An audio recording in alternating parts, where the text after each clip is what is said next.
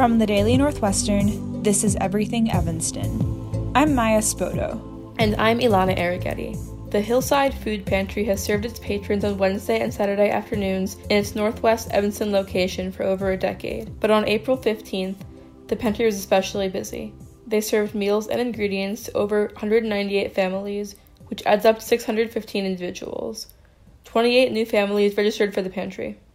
This past Wednesday, it went very smoothly. The Wednesday before was a little rough. The last three or four weeks, we had on Wednesdays maybe 139, 140 families. This is Faith Albano, Hillside's operations manager. You just don't know what to expect each time you're open right now. You don't know how many people are going to be in need of food. Things have changed so radically over the last three weeks that what you would consider normal in terms of your processes or procedures kind of went out the window. Food pantries are not implementing COVID 19 safety guidelines, including social distancing. Still, the pandemic has made daily operations difficult. A large number of Chicagoland pantries have temporarily closed their doors, leaving Hillside to bear the burden of food insecurity not only in Evanston, but also nearby areas. Since March, Albano and her team have put special operational routines in place, recognizing that Hillside is more essential than ever for patrons old and new. We got a lot of people from Rogers Park last week. I got a lot of Facebook messages. Hey, I'm from Rogers Park. Can I come and get food? We are a food pantry that has no geographic or financial boundaries. Anybody who needs food can come and get some food. So that makes us a little bit different than other pantries that may have specific requirements. Basically, the only thing we need to register someone is their name, their address, their birth date, and then the names and birth dates of the people in their family. That's it. Normally, during our registration, our patrons would go into our church building. We have computers set up and they'd give their ID and register. We'd give them a little paper ticket, and then they'd drive over to the pantry, which is on the other side of our parking lot. So we have a very smooth process where people can get in and out with their food in less than 10 minutes with the COVID and the fact that contact needed to be kept to a minimum, initially nobody knew what to expect or what to do. So we tried to set up a few barriers like an extra table and didn't want to touch anything. And gradually we realized, okay, everybody has to wear masks. Everybody has to wear gloves and we decided to switch things around in terms of where we needed to put our computers and how we needed to check people in. Patrons typically come in once a week to pick up a mix of fresh fruit and vegetables, meat, and ingredients for a meal or two. Last week, the shelter served chili, distributing cans of tomatoes and beans. Other local pantries serve larger quantities of food once or twice a month. So they will get a bag of food that right now is enough to last them at least a couple of meals. And that's why we allow patrons to come once a week as opposed to once or twice a month. We can give them enough to offset a couple of meals. We get food donations from all different groups. It can be a school group, it can be a community food drive, preschool. We get donations from all across the board. We get them from individuals. We accept non perishable donations. We don't accept perishable donations. We also work with the Evanston Farmers Market in the spring and summer. For the whole time that they're open, we pick up fresh produce from the farmers every Saturday.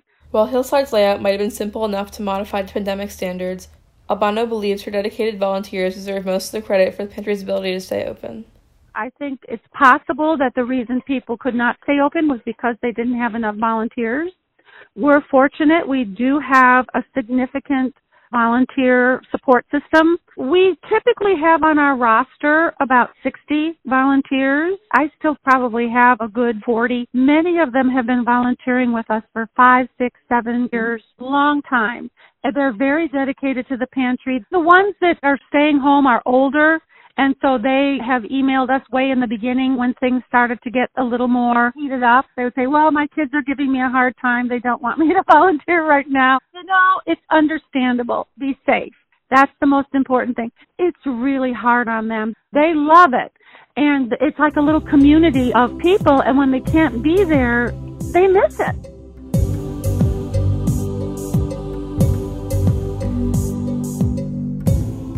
One of these loyal volunteers is Myra Gorman, who started volunteering with Hillside Food Pantry about a decade ago. I had an employee that was down on his luck and he needed to get some food. And so I picked him up and brought him over to Hillside. And then I saw what they were doing. And at one point, I asked one of the volunteers if they needed more volunteers, and they said yes. And from that point on, I was hooked. I work on Wednesdays. I do distribution on Wednesdays from 4 to 6, and I have been doing it now for over 10 years. When I miss a Wednesday, I feel like something is not right in my world. Myra goes in on Wednesday mornings to help manage the deliveries. Then, she comes back at 3:30 in the afternoon to start packing bags for distribution at 4. She said she's been working at the pantry more often than usual because they're receiving extra large deliveries from the Greater Chicago Food Depository, a food bank that serves the Chicago area. Usually, Hillside Food Pantry gets a couple thousand pounds of food per delivery, but a couple of weeks ago, the pantry got 16,000 pounds of food. We have a back room that has three large industrial freezers and then shelves all the way around the walls and huge tables in the middle. So the day that we got 16,000 pounds of food, all those freezers were jam packed. There was food on the big tables, food on all the shelves. The pantry operates like an assembly line. The packing room has a conveyor belt, and volunteers, standing at an appropriate social distance, roll bags of food down the belts. We're constantly stepping out of each other's way, and we're all masked. We all have gloves on. We run like an efficient army in that pantry. Myra said she's worked with the same group of volunteers for many years. They started as strangers, but they've built a community. While they work, they talk about how much food they received in the morning and how heavy they think their bags are going to be. They also talk about their families and ask each other about their lives. For Myra, Volunteering at the pantry is about more than the food. There's a personal touch that goes into all the work she does. When she hands out ingredients like vegetables and beans and split peas, she also passes out recipes so patrons can make home cooked meals. And when she sees the woman next to her packing pancake mix, she makes an effort to add syrup for a finishing touch. We're not just putting in food no matter what. We're really trying to pack the bags efficiently so that we can put as much in them as we can so that they can get as much food out. If I can be there for somebody, no matter how tired I am at the end of the day on Wednesday, I'm there. And I think each one of us has had a patron either say to us, God bless you, thank you so much for being here for us. And that's why we all do it. Because we know that there are people that need it.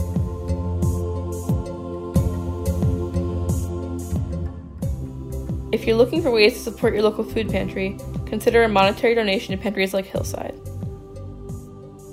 When something like this hit, a lot of pantries found themselves to be a little bit more financially strained than normal because of all the mm-hmm. additional things that they might need to do in terms of purchasing items such as gloves and masks and whatnot and that will help us with ongoing financial needs in the months that follow because this is going to go on. I would say there'll still be probably some issues through May.